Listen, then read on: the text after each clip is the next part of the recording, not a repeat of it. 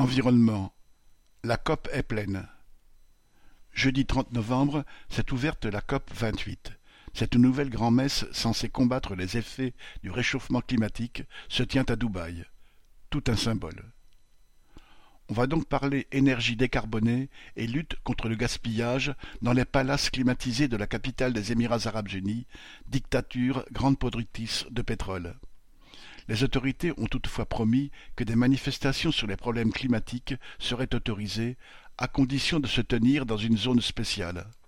En revanche, les libertés publiques ou les droits des travailleurs n'auront pas plus droit de citer que d'habitude.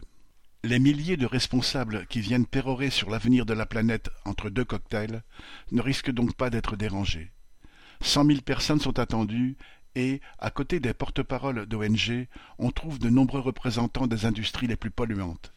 Plus de sept mille d'entre eux avaient assisté à la dernière édition de la COP, car ils peuvent y défendre leurs intérêts, voire y conclure des affaires. Le maître de cérémonie, le sultan Al-Jaber, n'est autre que le patron d'ADNOC, la principale société pétrolière des Émirats, ce qui donne le ton des débats.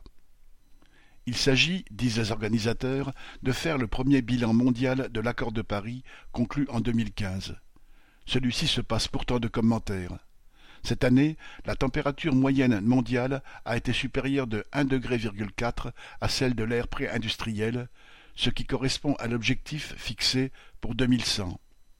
Les émissions de CO2 ont augmenté de 7% depuis 2015 et les compagnies pétrolières continuent d'ouvrir de nouveaux forages, tandis que la productivité des puits a grimpé de 30% en cinq ans.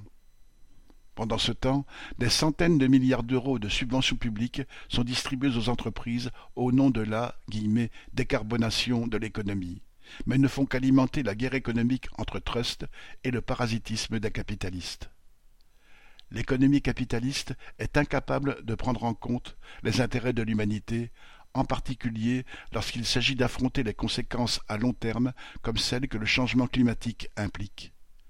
Les grands sommets comme les COP ne font qu'ajouter une dose de cynisme, d'hypocrisie et de pollution à cette catastrophe dont les conséquences affectent la vie de millions d'êtres humains. Sacha Camille